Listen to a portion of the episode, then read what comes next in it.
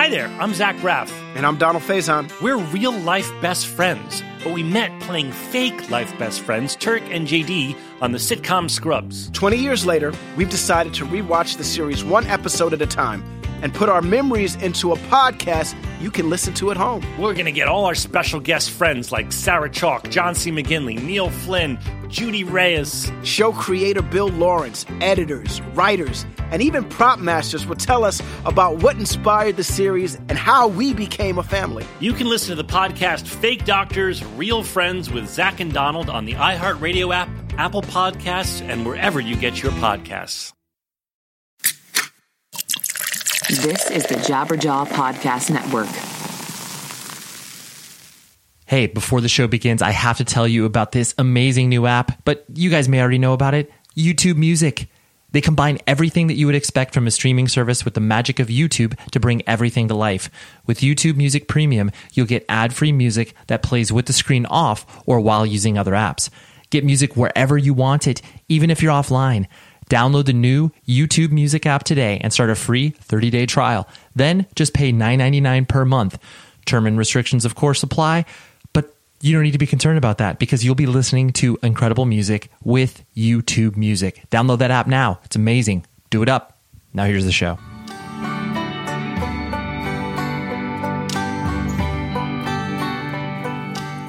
Hello, everybody. How are you doing this fine afternoon?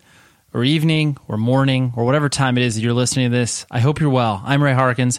We're hanging out on a special series of this podcast called 100 Words or Less. But this in particular is kind of like a little offshoot, an imprint record label, as it were. This show is called Be Specific. And this is an idea I've been kicking around in my head for quite some time.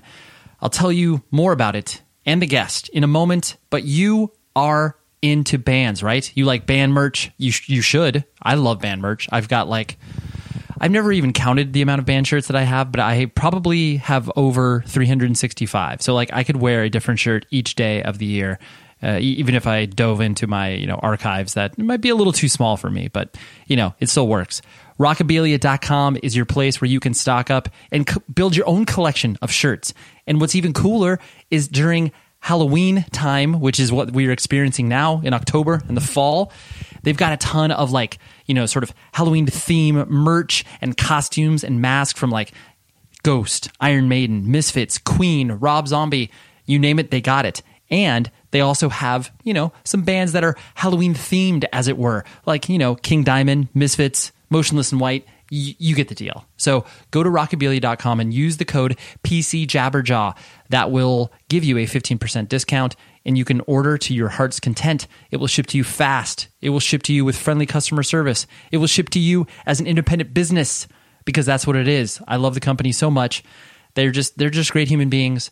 They are a professional company and they have so many options for you to buy band merch, okay? rockabilia.com, PC Jabberjaw, the only place that you should be doing that, okay?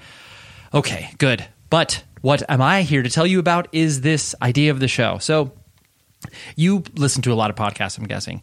I do too. I listen to, you know, uh, probably an inordinate amount. I would say 80% of my listening audio time is consumed with either audiobooks or podcasts, and the other 20% is records. And so, you know, I understand it's an imbalance, but, you know, that's just the way that life is. I am not listening to 80% music and 20% podcasts, but that's neither here nor there. But I listen to a lot of uh, music based podcasts. And I think the thing that I have been craving myself is, uh, you know, when people are talking about like sort of the music industry and the music business as a whole, a lot of the times people aren't specific. And you know, I don't. I'm not talking about like specific as far as like you know being mean to people or like you know like outing um, you know certain uh, bands that are you know not as cool as other bands or whatever. Like I'm not looking for drama per se. I'm just looking for like actual numbers because like people are scared to talk about numbers and like money. Like you know things get weird when you kind of combine that and art and commerce and like how those things meet. And so I've had this idea kicking around in my head for a while. And then I was like, you know what? I'm going to approach some friends who I, I trust and who I know will speak candidly to me about their experiences in the music industry.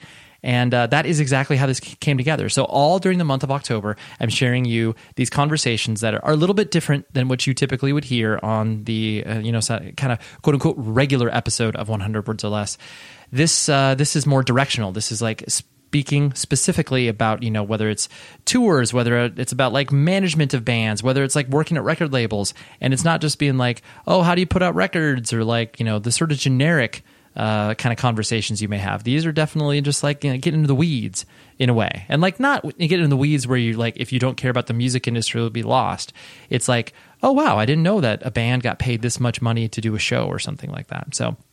I just think that that information should be shared, um, you know, freely. There should be transparency in that. Like, I don't think that there is any, um, there should be any misgivings on the pe- the idea that people make money off of independent music that is a reality. You know, whether you're working at a record label and you're not making, you know, hundreds of thousands of dollars in independent music. Some people do, but that's not the common experience.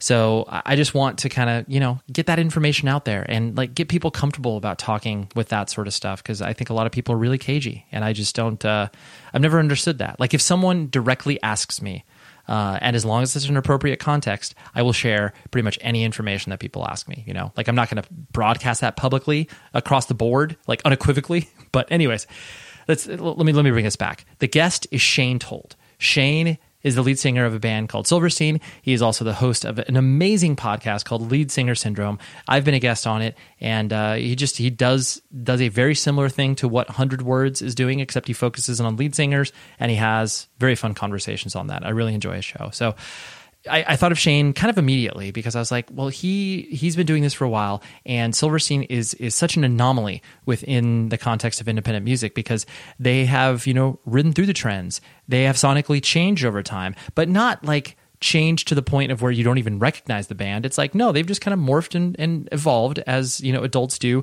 when they're writing music together, but Shane was just a person that popped in my mind right away because he, um, you know, he's interested in the business side of things and has been navigating his band through that, and you know, all the rest of his members have been doing the same. So I was like, you know what, I want to talk to Shane about the business of being in a band like what that looks like when things you know start to get real when like the band all of a sudden is making you know a thousand dollars a night on a tour and you have to think about like you know we, we talk about sharing stories of like oh yeah like what do you do when you have this much cash on you and you're just rolling around in a van like it's crazy but that happens all the time so, anyways, we get really specific, and he shares a lot of cool insights and stories about uh, the band's life that I think, even if you hate Silverstein, you will learn something from this. Okay. Anyways, long preamble, but I just wanted to kind of set the tone for the rest of the episodes. But uh, yeah, thank you very much, Shane. I really appreciate it. It was fun to do this with you. And now here is Be Specific, okay? And I'll talk to you after the episode is over. Set up the next episode. That's what we do here, okay?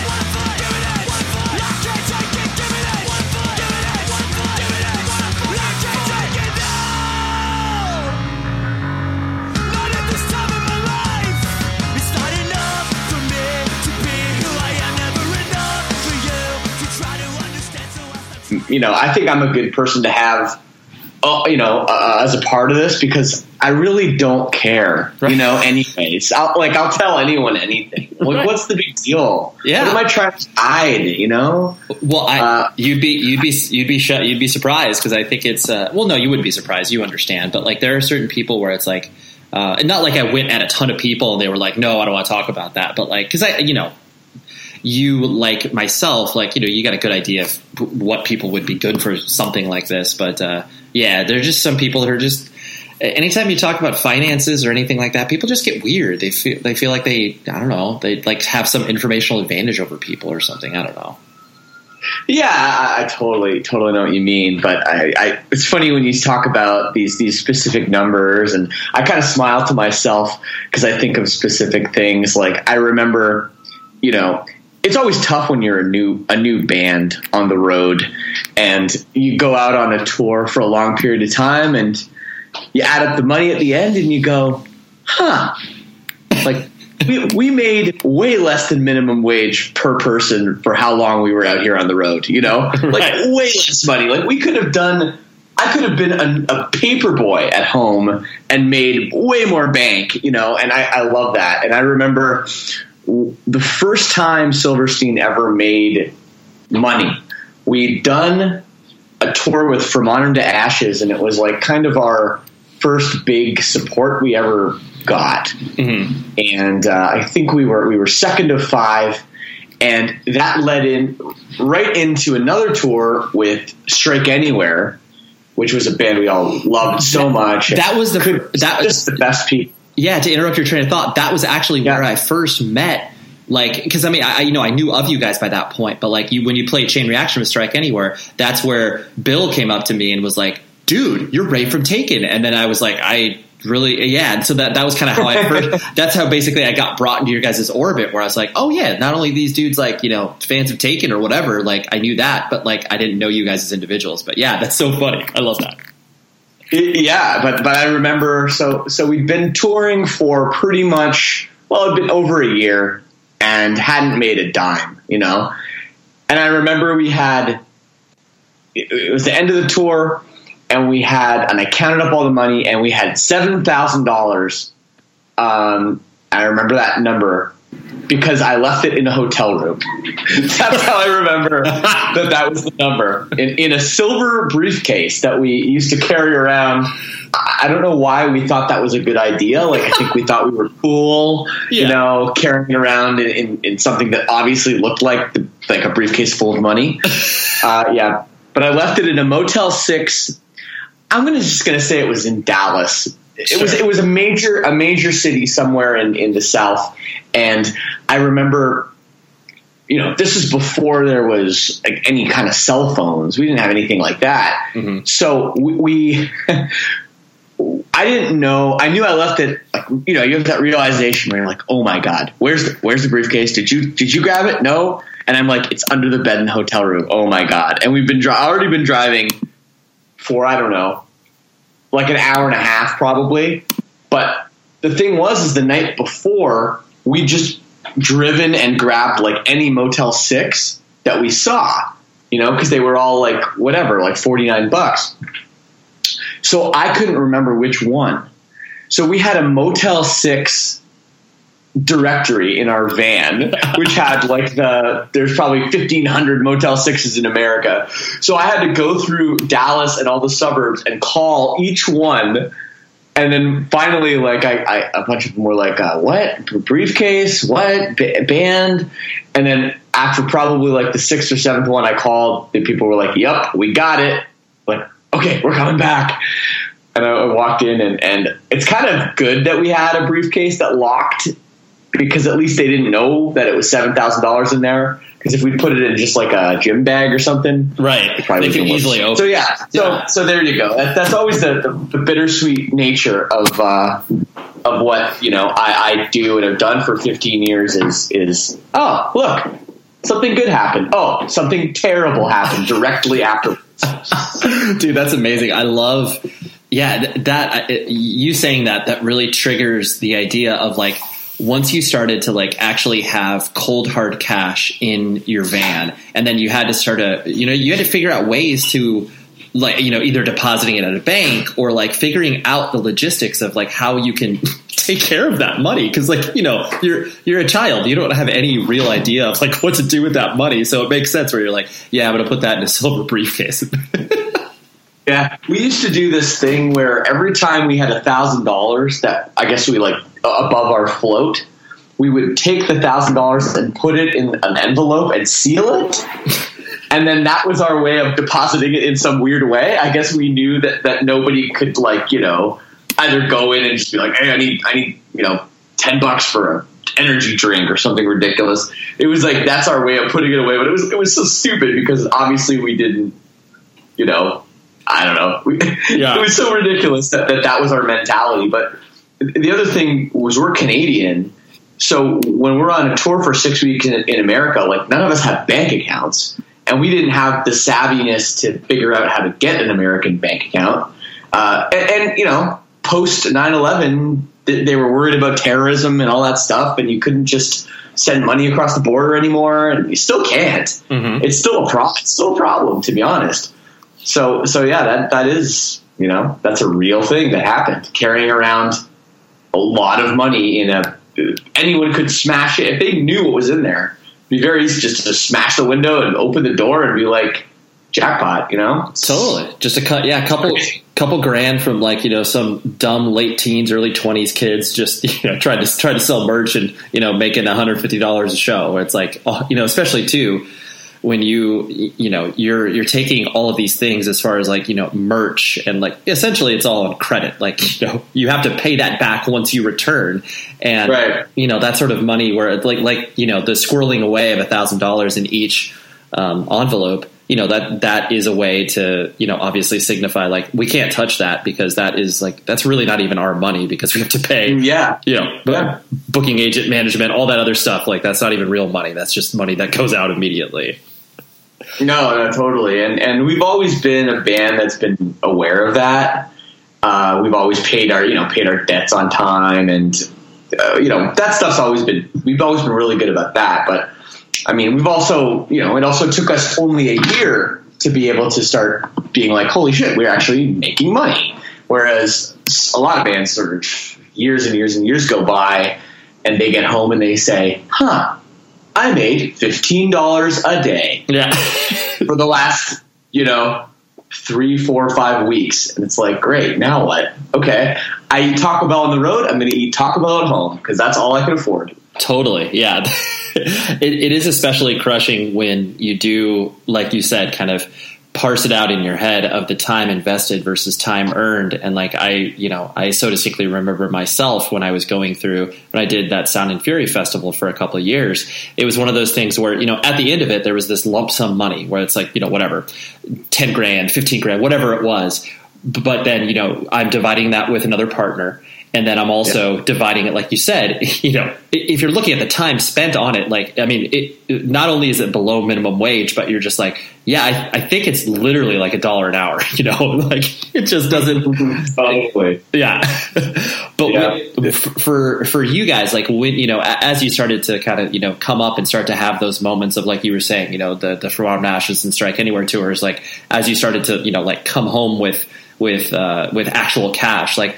Do you remember any more of those sort of anecdotal moments of like, oh wow, like you know, this is either the highest sort of guarantee that we were getting, it, it- not even really maybe on like a headlining run or something like that, um, but something where it was like it, it felt like not only from a you know kid showing up at the show perspective, but a business perspective that it really felt like, oh, geez, I like I didn't think that we were were here, but I, I guess we are here. Totally. I have so many, you know, interesting stories and think, things I think about. But one of my favorite is is it was beginning of 2006, and we had jumped on the Taste of Chaos tour, and this was kind of the point. This this year was the the year that the Deftones headlined. Mm-hmm. So they'd already done the kind of really bigger iconic ones where they had the used and My Chemical Romance had headlined, and this was when they were, you know, kind of just just getting their stride. But I mean, the tour wasn't going to last much longer, and you know that was in arenas. So the tour had already been going on for probably three or four weeks, and we jumped on just to do the Canadian dates, and we we didn't open, but we were very early on the bill. I think it was like Dredg was the opening band, and then us, and then I remember after us was like uh, As They Lay Dying played, and Thrice, and Thursday, and Atreyu, and then Deftones. So those those were the bands, and we knew some of them, but we were still, you know, a, a newer band. We hadn't really gotten too much hype yet. Our, our kind of our second record had just gotten a little bit. So we rolled in, and the first show was in Vancouver, or somewhere on the Canadian West Coast. So you know they set us up, and we had merch restrictions where we were only allowed to sell, I think, two or three shirts, shirt designs, and Deftones, you know, had this wall of merch. So we weren't exactly we were pretty low on the totem pole and not getting a ton of respect. So I remember that was when it hit me like, okay, people care about my band because we were selling shirts when we were playing because we were playing so early in the bill. We were playing and there was a lineup of people buying our merch. Like, Right? that doesn't even make any sense. No, you're like, Right. why? Why are you not watching us? We are literally playing. Yeah. our merch guys are like they have a 25 minute set. Like, go get in there. You can get the shirt later. What are you doing? And so, you know, as many, you know industry people listening to this, and probably a lot of non-industry people listening to this know, bands have to pay what's called a merch rate. So, you know, it's usually in a bigger venue, it, it could be 20, even 25%. Um, and a lot of times with a, a festival, you know, style, one merch guy, usually the headliner, will collect from all the bands and then they'll pay the venue. And the thing about merch rate is that everyone lies about it. So no, unless they count every shirt that you bring in the venue, nobody actually pays what they say. Mm-hmm. And I don't even know if, if, anyone's ever spoken about that on the record, but that's true. Yeah. You know, if you can, if like, you can get around it. Yeah, yeah. Yeah. So, you know, but at the same time, I think when you're doing something like that, whether it's uh, something like Warp Tour or whatever, everyone's in on it together. So we never lie about our numbers when it's like, what did you do? Hey, what did you do? Oh, what did we do? Okay, we did this much. Okay, well, this is what we're going to tell the, the man, you know? So the Deftones merch guy came up to our merch guy on the first day and said, uh, hey, um, uh, what did you guys sell, uh, you know, for the merch cut? So our merch guy says, oh, we did like 15 and he and he says fifteen. Oh, okay, okay, cool. Uh, just uh, just give me uh, just give me a hundred hundred bucks is fine. And a merchant goes, okay, right. Gives him a hundred bucks. So the next day we roll into Calgary or whatever. Same thing. People are in line buying merch. It's like crazy. We can't believe it.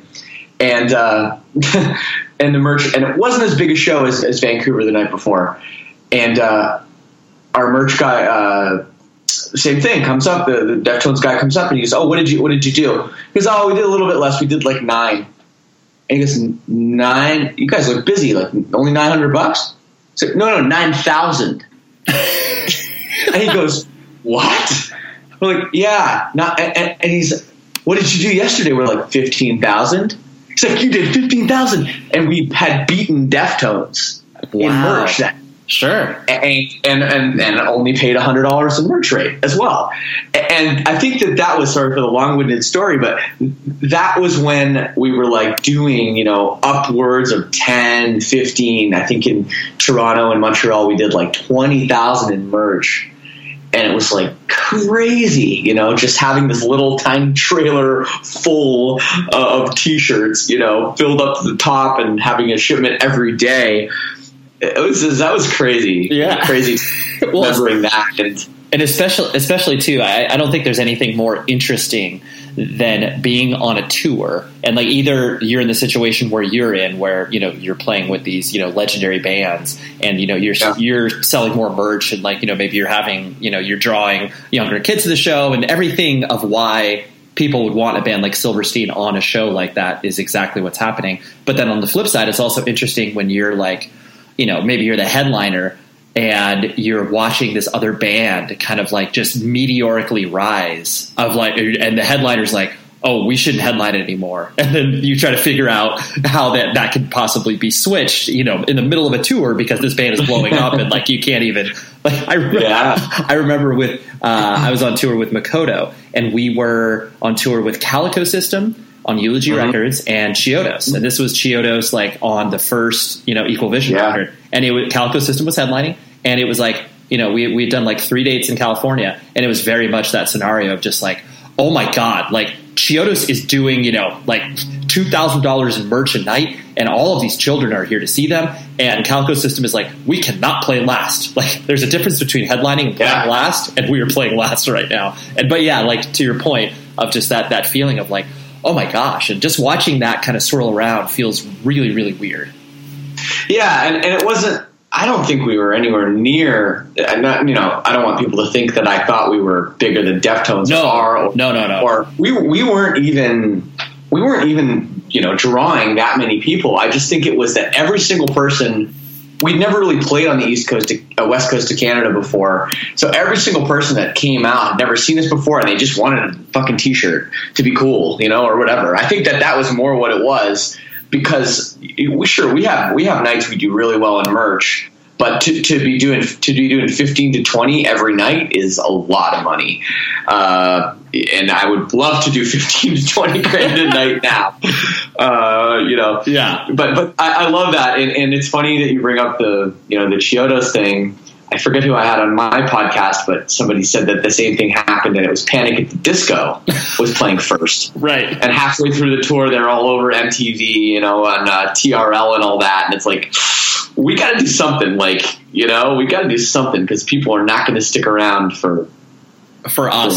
Yeah, it's like the you know uh, when when the plans were hatched six months ago, things were very different, and then now that we're in the reality, it's like oh, we got to figure this out. Like you know, yes, we'll take you know a thousand dollars less a night on our guarantee because we, we just we we don't want to play in front of four people at the end of the night. That just feels not only wrong, but it's you know it's a little sad when you're in that position and you're like, I just want to play in front of some people, capitalize on this. Oh, to- oh, totally. And my friend, my buddy, um, posted just yesterday, and then I'm going to pull it up because it's, it's so good to talk about with us.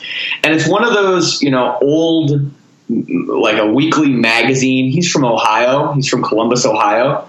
And you know, it's this is from well, it's from 2006. I know because I remember uh, some of these tours. And you know, it has the bands that who was headlining and who was playing under them and you know seeing some of these ones here um, you know uh, uh, like and some of the bands that have fallen by the wayside but here here's one that goes to what i was saying. This is the academy is with with panic at the disco acceptance and hello goodbye. That was the tour that happened Nice. you know with panic at the disco playing under the academy is. But my favorite on here is this tour is the headliner is the veronicas with october fall and jonas brothers. Wow, so crazy. the Jonas Brothers, and this is 06, February 11th, 06, at the basement in Columbus, Ohio, and that and that was like I didn't even know the Jonas Brothers were actually a band that did Like touring, tours like right? you know what I mean? Yeah, Totally, totally. Yeah, you feel So- you feel like these these you know bands or artists that just you know uh, have so much cachet because of the other things that they've done. Like you know they don't need to exist in the scene and you know play DIY shows. And then like it's like oh no, like some people have to do that, and it, it for a good reason because otherwise they'll probably be terrible if they you know play TRL as their first show.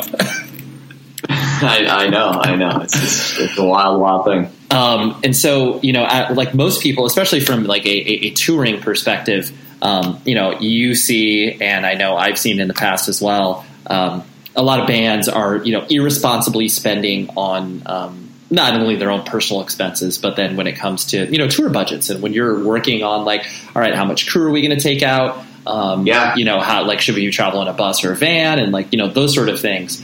Um, you know how like and you guys you know like you've mentioned previously and it, it's evidence of you guys still existing as a band uh, that you know you've been very frugal and have made uh, you know good moves from that perspective um, you know can you can you name an instance where you were you know you guys were really wrestling around with a certain decision in regards to like you know a tour budget like oh should we do this? Should we do that? Um, and then kind of on the flip side a um, you know a poor decision you guys made it was like oh we ended up doing this and then like now we ended up regretting it for one reason or another it doesn't have to be particularly for finances per se but um, Right, right. Well, it, it all comes down to finances, That's true. everything that you do pretty much in a band. But the, the my favorite of, of all these things is is I'm sure I know you know what it is, and most people listening to this in the industry know what a bandwagon is, and bandwagons haven't existed very long. You know, they're kind of like for people that don't know, they're like small buses. They kind of have all the good things about a bus, like they have a shower and you have bunks and a place to sleep, but they're not super big and they're pretty bumpy and eh, they're not the best. Buses are much better, but they're also considerably cheaper. But before bandwagons existed, you pretty much were either in a full-on bus where you got a driver you have to pay and pay overdrives and pay for their hotel and then all, all the fuel and everything, uh, or you're in a van, which is you're driving yourself. There's nowhere to lay down. You know, it's a van, and those were the options. So, you know, as as all bands with with the you know veteran bands like Silverstein, they go through ups and downs, and we've I guess we're can be proud to say we haven't done a van tour since 2005. We've either done buses or bandwagons since then, but we've got to a point where we sort of realized that we were going to do a bus tour and we weren't going to make any fucking money, you know, because we were supporting. I don't remember who it was. Sure. Are you there, Ray? I am, I'm sorry, yeah. you are there. You were so quiet. It was like I, I, am I talking to myself for five minutes? No. And uh, so so we ran the budgets, and we were with this company called Northern Gold. They were a small bus company, and they're great, great people. And they only had three or four buses, as I recall. But what we liked about them is they used to make us bread and soup every morning. The Wow. driver would wake up, make Wow. bread and soup in the morning. It was great. That's amazing. So, right. So we ran the budgets, and it was like, oh man, like, do we really want to go back to a van? Because you get to a certain level of comfort, and it's hard to go back. And this was 2010. And what's the point of this whole story is Silverstein was actually the first band ever to be on a bandwagon. We were the first band because this company, Northern Gold, turned into Bandwagon. And I'll never forget the email I got from Paul that said, it was it was subject line weird bus and it was this it was a bandwagon and it looked pretty much the same as they look now and we said huh okay well i don't know let's give this a shot so uh, we this company kind of we were the guinea pigs for the first ever bandwagon and that would have been in 2010 and we uh, That's amazing. yeah. So so and it's funny because because we've you know we've still taken uh, taken those things out and, and you know for years and years and years and they are pretty solid and I wish we got the grandfathered in rate from 2010 we do not. But uh, but yeah, there, Yeah. there's another interesting tidbit we're the first band to be on a bandwagon Oh, yes. Our good friends Casper are here to tell you about how awesome their mattress is. But no, that's not their job. That's my job because I legit love my Casper. Now, what are they? It is a sleep brand that continues to revolutionize its line of products to create an exceptionally comfortable sleep experience one night at a time. So they have three models the original Casper, which is what I have, the Wave, and the Essential. Their mattresses are perfectly designed to soothe and cradle your natural geometry. Not to mention, super breathable design helps you sleep cool, regulates your body temperature throughout the night, and is delivered to your door in a small, how do they even fit that in there, sized box. Free shipping and returns in the US and Canada. The best part is that you can be sure of your purchase with Casper's 100 night risk free sleep on it trial. After all, you spend one third of your life sleeping, so you should be comfortable. I love my Casper. I've loved my Casper ever since I've got it. I sleep so soundly on it. My wife sleeps soundly on it. Anytime my son sneaks into the bed with us, he sleeps soundly. But real talk, Casper is the best. I anytime anybody asks me about my mattress, my mattress experience, I'm like, that you don't even need to look in any other direction besides Casper. So get $50 towards select mattresses by visiting casper.com slash words and using words at checkout. That's casper.com slash words, offer code words, and I will give you $50 off your first mattress purchase. Terms and conditions, of course, apply, but Casper is the best. Casper.com slash words. I love them. They'll make you sleep better, okay?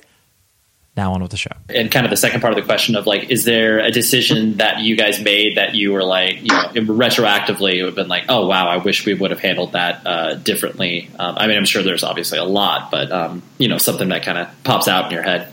I think I think anytime we've taken a support tour and then we've got there and realized we should have been headlining it or the headlining band wasn't worth anything. Uh, and I don't want to throw anybody under No. the bus specifically. Um, uh, but again, I guess the statute of limitations, uh, as you say, I could probably at least talk about one incident. Sure. And this was actually right before that Taste of Chaos tour.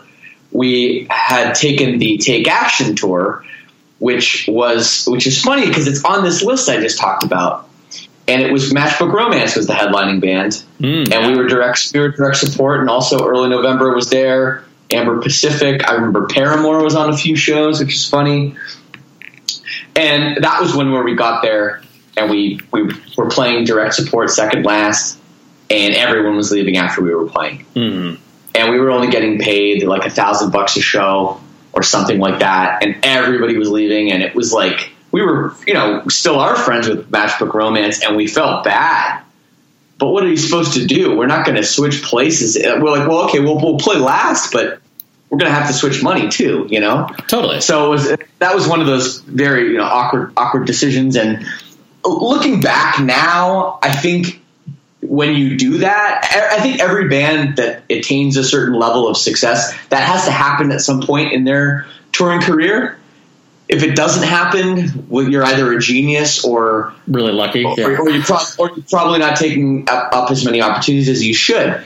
So that happened to us a few times, but and at the time we felt like it was a regret, and we felt like, what are we doing here? This is stupid. We we should be on tour with this band or this bigger band that we get in front of their fans. You know, what is our manager doing, or what is our why isn't our label fighting for us? And but now looking back, I think that those are necessary steps, and it's good to be. Sometimes it's good to be that kind of underdog. Yeah. Well, it's also interesting that you bring up that tour because I think that that example is kind of a confluence of events. Because I think, if I'm not mistaken, that was the last year the Take Action Tour put something out. And, you know, from a previous, whatever, you know, three or four year run where it was successful, if not a little bit longer. But like, you always you run into those you know packaged branded tours that you know are are hot for you know year after year and then eventually it hits a wall where it's like okay either the package doesn't make sense and like you know like you were saying Right. headliners isn't as strong and then all of a sudden everybody has to like reevaluate and figure it out so like that you know mm-hmm. that was just what you guys experienced where it was like oh yeah like maybe just kids aren't coming to these type of shows anymore like uh, No, you, you know, you know, it wasn't that. The, sh- the kids were coming out. We, we, the shows Okay. were great. I mean, we we played the House of Blues in Orlando. It's a big, you know, bigger House of Blues. It was sold out. The problem was after we played, everybody left. everybody left yeah sure you know, and and we we were like, oh great, well we're we're playing, we're doing a headline tour basically, but only playing for forty minutes and not getting paid nearly what we should. So that was more the the issue, you know. right Uh, but no, actually, Taste of Chaos that was kind of I'd say the heyday. no well and there were many, many take actions after that. And uh, Oh, it ta- oh, you, oh, you mean Taste of Chaos? no, no, no, no. Well, you said Taste of Chaos, but I was like, oh, take action. So that because that was what, what year was that? The, was that 2000? 2006. 2006. okay, so yeah, I guess it did go for. we ended up doing Take Action again in 2011. We co-headlined with uh, Bayside. oh, that's right. Uh, yeah. So I don't know how many years they ran Take Action, or I think it came, it left for a bit, it came back. But uh, yeah, I, I don't know. I don't know if the branded tour thing works anymore. To be honest with you. Yeah, no, it's it is. Uh, yeah, it's really tough because I, I think that it, it. I mean, that was such a in vogue thing to do in the early 2000s and mid 2000s, and then um, yeah, I think people. Um, especially because you know each band and you know record label or whatever promotional arm to promote the tours, like you know they're just as strong as, as brands. But you know everybody kind of viewed a brand as being like, oh well, they're going to be the one that's like doing a lot of marketing for a tour beyond just us. So it's like here's this other entity that will help bring people to the show. And then yeah, th- Yeah. then when people were inventing brands out of nowhere, where it's like, oh, let's just name this tour something cool, and then we'll do it again. It's like. Well, yeah, you're just making something up out of nothing, Well, you know, which is how most things start. But, um, but yeah, No, we were the, and we were also the band that they branded "Scream It Like You Mean It" around. That was our thing the first year we did, and that's coincidentally that's the uh, the the first tour we had the bandwagon for. So, uh, you know, back in 2010. But I, I know what you mean. Yeah. and uh, yeah, no, that's right. I, I totally forgot "Scream It Like You Mean It." That I there's so many. Remember- yeah, do you remember cool the Cool tour? Do you remember that? I I do remember the cool tour. Yeah. What the hell branding is that? Cool tour. And dude, I did, it just shook loose in my head too. They had the was it the the ten for ten tour where it was like ten bands for Yeah. 10, 10 bucks, and it was like you know obviously all like hardcore bands, but Yeah, that was cool. that was cool. yeah, and it was like you know someone's taking a bath on it, but like you know that's cool. Like Yeah. How how? Yeah. How would you do that? I Man, I- that's you- that's you so got- much Taco Bell dollar menu is being eaten on that tour. well, I think it was basically probably just a bunch of sponsors underwriting it, you know, where it's like okay, this is how the bands are actually going to get paid because they're not going to get paid from the door, that's for sure. Right. Uh, the, uh, the last two things I wanted to kind of bring up before I let you go Sure. was the, um, you know, the kind of like what we were sort of dancing around earlier, where you know what what sort of numbers stick out in your head, where you know, like you were saying, the sort of you know whatever the seven thousand dollars you left behind at a hotel, or you know the the fifteen thousand dollars you guys did in merch at Taste of Chaos. Like, do you have any other kind of numbers, if, if from like a guarantee perspective, um, Yeah. or, or something that was kind of like you said, where it was just surprising to you guys because you know I, from all that I know of you as individuals, like you know you are have a a healthy ego about yourselves, and like I mean that where it's like you can make fun of yourselves and then you can also be like, oh wow, like I'm, I'm so glad we're doing this, you know? Um, so I'm not, I, am giving you that window. So it's like, you know, you can, you can, uh, humble brag about a certain thing you got where it's like, oh wow, like I can't believe that we got that. Uh, or we, or we did this thing in particular. Yeah, no, a few things come to mind. I think at one point early in our career, we played at uh, the Starland Ballroom in New Jersey, and we had the highest guarantee of, of the tour, and it was I think it was a, it was seventeen thousand five hundred dollars was I think the guarantee, which you know for us to do a headline show was you know great and a lot of money, and I was nervous because I was like, that's a lot. I like really don't want someone to like lose their ass, you know, yeah. for our band, totally. You know, like like I, I was nervous about it, and the, the it's a weird. I don't know if you've ever been to Starland Ballroom. It's a weird venue because it when you walk in there, you'd never be like oh yeah, this is 2,500 cap room. Like it doesn't feel like it. it feels very small. Mm-hmm. And I remember we didn't sell the show out, but we we did like like what I thought was really good. Like I think we did like 1,900 tickets, which was a lot of tickets. Mm-hmm. And I remember the promoter was actually like bummed out. Like, yeah, you only did 1,900. It's like, wow yeah, like we only did 1900. Like they really wanted it to be a you know sold out show, or you know, and that was when I got into the the point where it's like fun. It's funny how the expectations can vary so much. You know, like oh, 1900 tickets on any day ever is is great for our band, but you know if. uh uh, I don't know, pick a pick a band. Deftones go out and there's only 1,900 people there. That might be like terrible, and there might be people losing hundreds of thousands of dollars, you know, yeah. um, on on any given show. So, yeah, I, I remember that one. That one specifically being um, being memorable, I, yeah. I guess.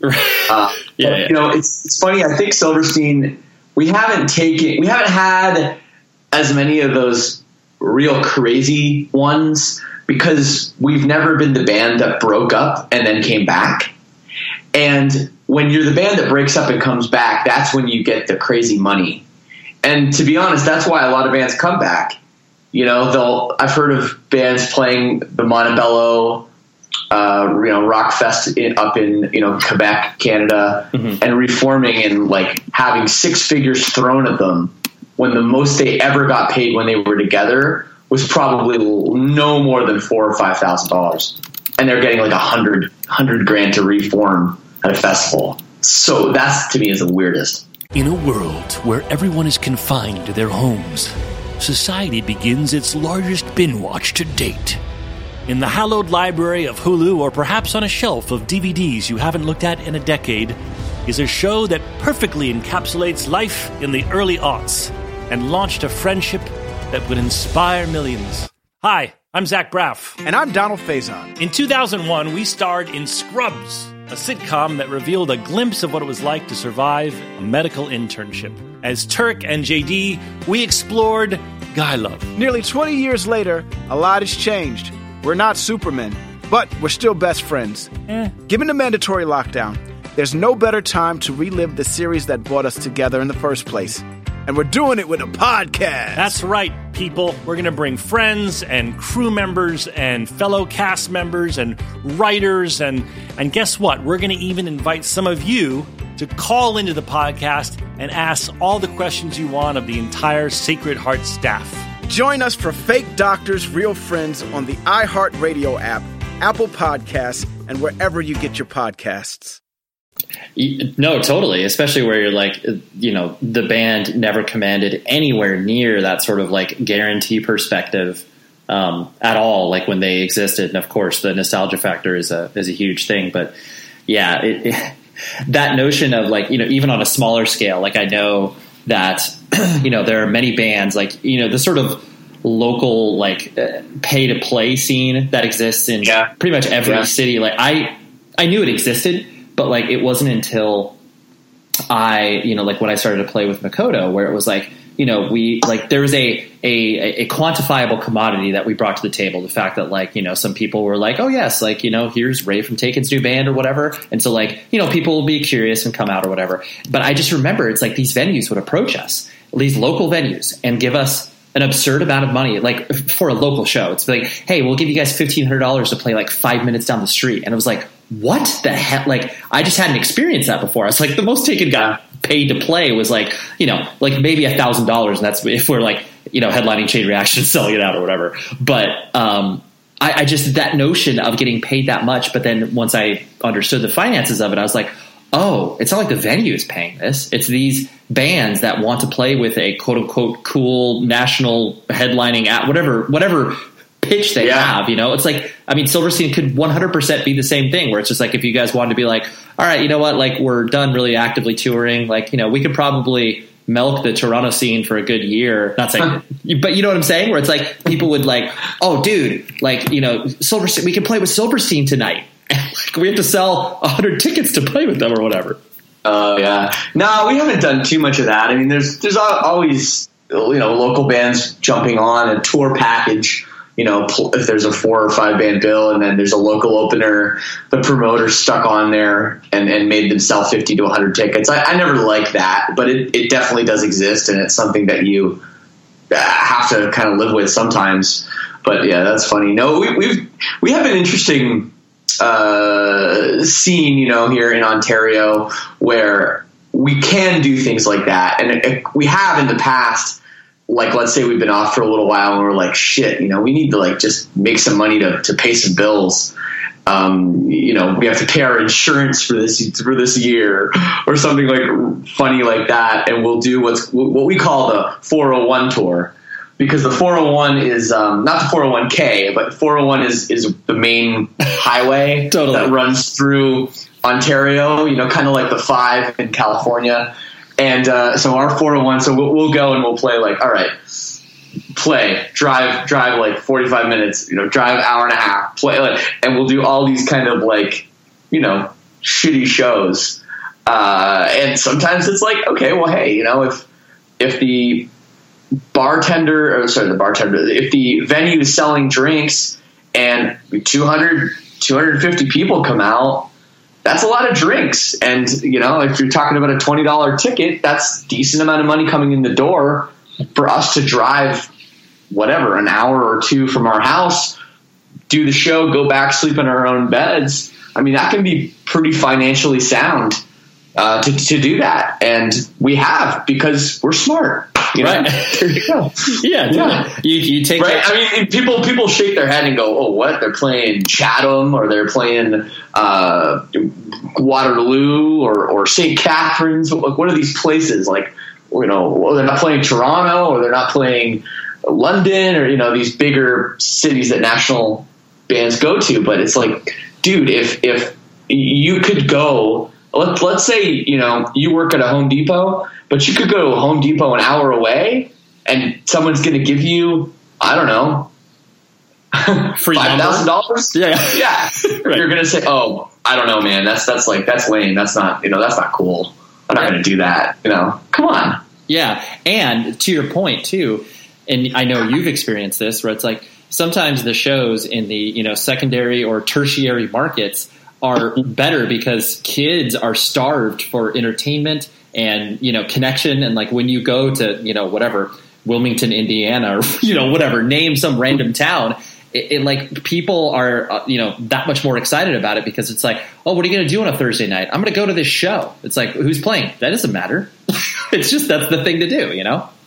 Oh, totally. And and now that I'm a Windsor, Ontario resident, uh, I'm definitely seeing that. Where I'm like, we had Broken Social Scene playing the other day here, and I'm like, that's crazy. Broken Social Scene is playing. Like maybe I'll go. And then I'm thinking to myself, why would I? Like I'm, I'm from Toronto. I could have seen Broken Social Scene. I think I've, I've seen them a couple times, but it's like all of a sudden I'm like so excited about some band that I don't, to be honest, don't really listen to. Uh, you know, uh, coming through the town just because now I'm a part of this smaller community or music scene that's starved. You know, uh, who else? Who else is coming? Three Days Grace is coming to the casino. I'm like, oh, that's sick. Three Days Grace. Then I'm like, wait a second. I fucking hate Three Days Grace. Well, why do I care about this band coming? So you you make a you make a great point uh, about you know about uh, about that, and it's true. Well, I think I mean I think any band that experiences the the touring that we have and did the you know first couple years of our bands where it's like you know when you're you know working with people just to get shows anywhere and you just want to play in front of some people you find that those memorable shows are in those places it's not like you know I mean, yes, you're stoked to play New York City or you know L.A. or whatever, Right. but you do find that those you know those communities that spring up around small towns of like, oh yeah, no matter what, you're going to have 50 kids that show up to the show, you know, in South Texas or whatever, and it's Yeah. like, and those and those are the ones that you that are going to stick out in your head where it's like, especially as you're like climbing up and trying to get people to like recognize you, you know. Totally, man. And that was that. We always looked forward to the small ones. You know, Totally. You you go you roll into CBGB in uh, in New York City, and and you know you're there, and the bartender's a total asshole to you, and Yeah. you know Saka's a prick, and the promoter doesn't even care you're there, and uh, oh you guys are oh wait you're a you're a punk band oh okay cool whatever.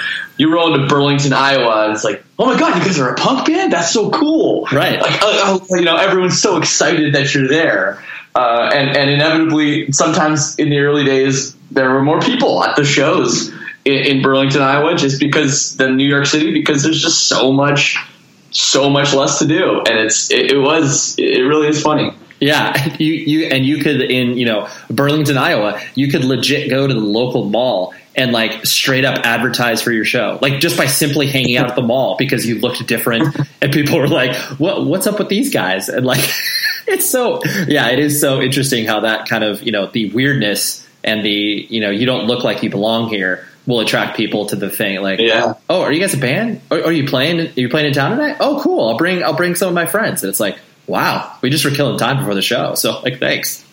yeah, no, it's, it's always a funny moment too when you're at a truck stop in the middle of nowhere and they, someone sees the van and you know you always ah y'all in a band Right. and so we used to we used to say we used to say we were Good Charlotte Perfect. because we knew they we knew they'd heard heard of Good Charlotte probably at the time and then we'd always say oh Good Charlotte yeah I think my daughter listens to y'all and uh, yeah we used to do that Oh, that's the, that's perfect because the the science of that uh, is you have to think of a band that, is, like you said, is large enough where they may have potentially run across them at some point, but not large enough to where. Um, you know, people will like automatically not believe you. They'll be like, "Well, no, you, you're obviously not Pink Floyd or Metallica or whatever." right, exactly exactly And then you, and you don't want to aim too low, where you're like, "Oh yeah, we're Silverstein." They're like, "Who?" They're like, "Damn it, uh, never mind." and there's funny times too. Like like I remember walking out of a out of a you know I've been sleeping in the back of the van, and I walk out and I'm wearing like skinny jeans and a studded belt. And probably have some blonde streak in my hair, and some tight ass shirt with like fluorescent stuff on it.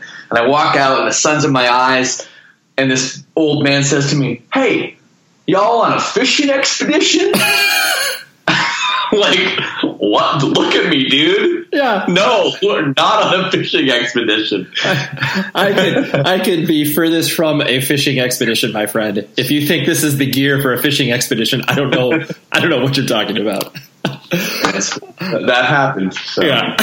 Uh, the last thing, the last thing I want to hit you with was the, um, you know, clearly as you have existed now, like you said, as you know, as a full time band for you know quite some time, and you know you've been able to uh, you know afford some of the luxuries of like you were talking about, you know, not having to go back into a van, and you know you guys have been. Uh, thrifty in regards to the way that you spend your money and you're economical. Um, but I know that you undoubtedly still encounter those sort of business decisions that, uh, you know, kind of leave you guys either, you know, oh, like three of the guys want it, two of the guys don't, or, Yeah. or flip it. Um, so what, what sort of decisions that you guys have to like really make now? Like, do you feel because of what you've experienced, you're better equipped? Or do you feel like you're still just those, you know, dumb 18 year old kids making uh, you know newer decisions that are different than what you previously made, um, or is it some combo of both?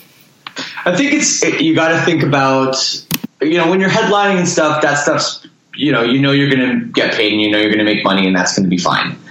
Uh, and if you're doing festivals and stuff, you know, you have to make sure you're going to make it work. And if you can't make it work financially, if you're going to either make very little money or a lot less money than you know let's say your own personal minimum wage that you require to pay your bills then you have to look at what you're doing as as an investment for a future you know?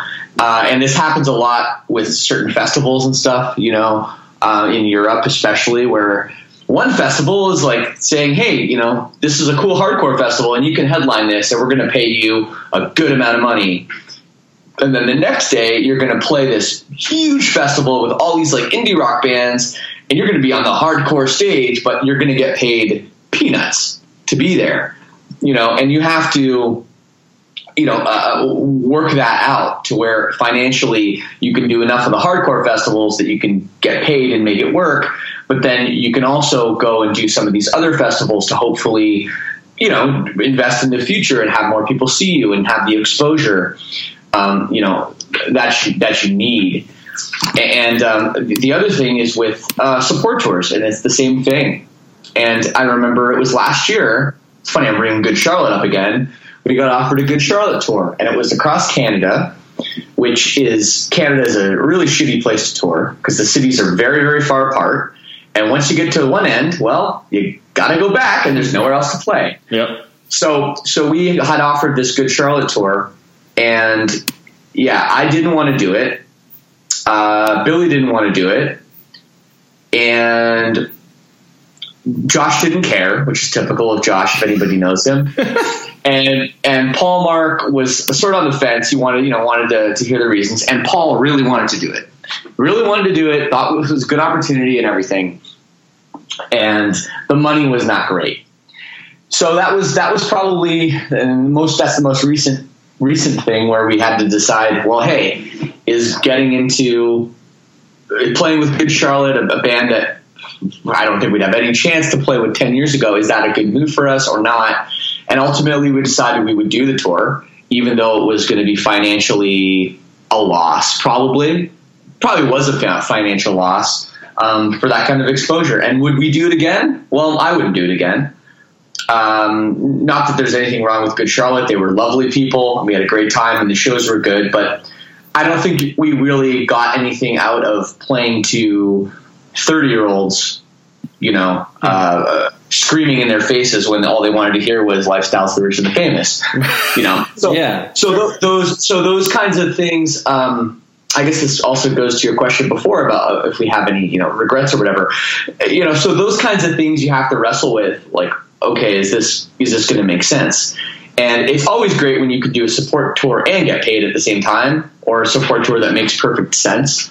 But uh, it does happen a lot where you have to say, okay, is this exposure worth, you know, not making any money? And I think the reason we did the Good Charlotte tour was because 10 years before, or I guess more than that now, we took a tour with Simple Plan in Europe uh, and again, it was like not a lot of money, and it's you know going to Europe, so there's all those expenses of of flights and and everything else that you don't have when you're just doing you know for us Canada, and that was really really really good for us. We, to this day, when we go to Europe, people say, "Oh yeah, I saw you guys. First time I saw you guys was, was opening for Simple Plan, and you know I never knew your kind of music existed." So I think we thought that maybe that would happen again a part of us thought that would happen with Good Charlotte and their younger fans, but it turns out that there aren't as many young Good Charlotte fans as we thought. Sure, and honestly, like anytime you reach those those fork in the road moments where you know you you're really hemming and hawing and having a lot of discussions about it and a lot of group texts about it and whatever.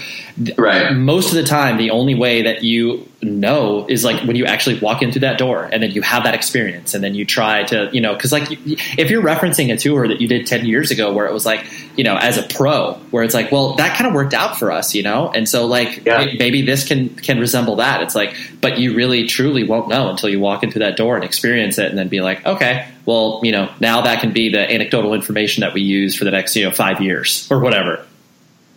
Oh uh, no, absolutely, and I think that that's something that always you know goes back. I mean, you just you you draw on your own experiences because.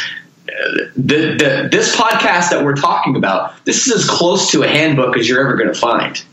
this is this is you know there's nowhere you can read about what to do in these situations. You know, no one's written a book.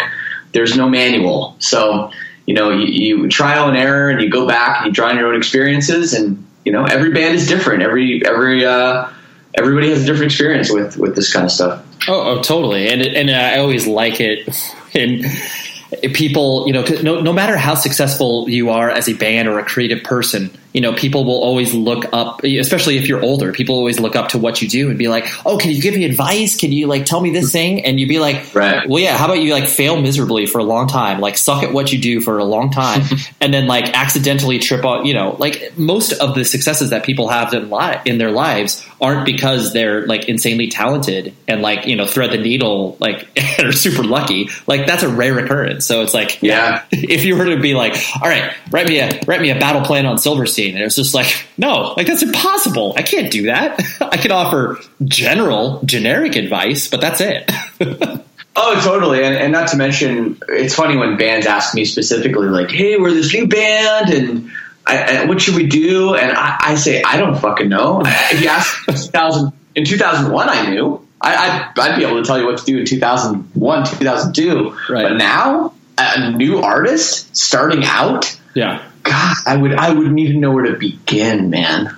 Totally, yeah. It's it's impossible. It's like, yeah, this is a completely different world, a completely different context. Like, I'm not a child anymore. Like, I can't, you know, I can't give you direction. I'm sorry. oh, it's just it's just the music industry just changed so much. It's it's unbelievable now. So yeah, for I don't know. It's crazy, yeah. crazy, and it's ever it's ever changing. It's, and in, in a couple of years, uh, it'll be you know it'll be even different. So you just got to try to stay on top of it. Yeah, exactly.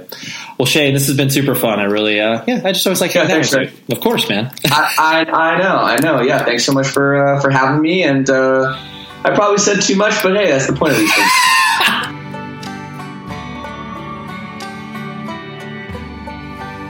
oh my, wasn't that a doozy? Yes, that was. I really enjoyed that. I felt it was the most appropriate episode to kind of kick this series off with and it just kind of you know sets the uh, sets the stage for all of the fun conversations I'll be bringing you over the course of the next month. And I promise you, one of them will be the the mailbag episode that I've been promising for quite some time. So I've got some really really good questions that I'm going to dig myself into, and hopefully be able to uh, explain some things to you and uh, answer some questions and provide some insight and all that other fun stuff. So, but next week is my friend Wayne Pagini. He is a manager at uh, Fly South, Inter- or I think it's called Entertainment. Fly South, we'll call it. But uh, you know, they manage really small bands like uh, Paramore and uh, Day to Remember and whatever.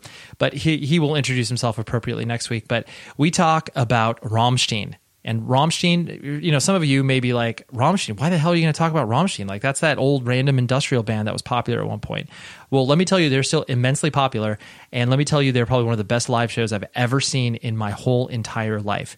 And he was working when the band initially broke here in the United States of America in the uh, mid to late 90s and it's a he shares wild stories because um, you know granted this was a, a, much different music industry than we exist in now but uh, there's just so much uh, information that he shares about what it's like to work at a record label when a record is like becoming successful in ways that nobody ever imagined. So really really fun stuff. That is next week. And uh, yeah until then please be safe everybody You've been listening to the Jabberjaw Podcast Network, jabberjawmedia.com. Shh.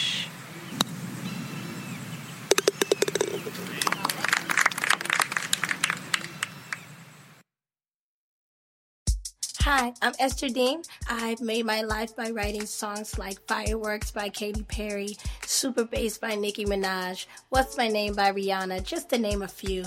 And now I'm having an absolute blast sharing some of the knowledge that I've learned with upcoming songwriters on Songland on NBC.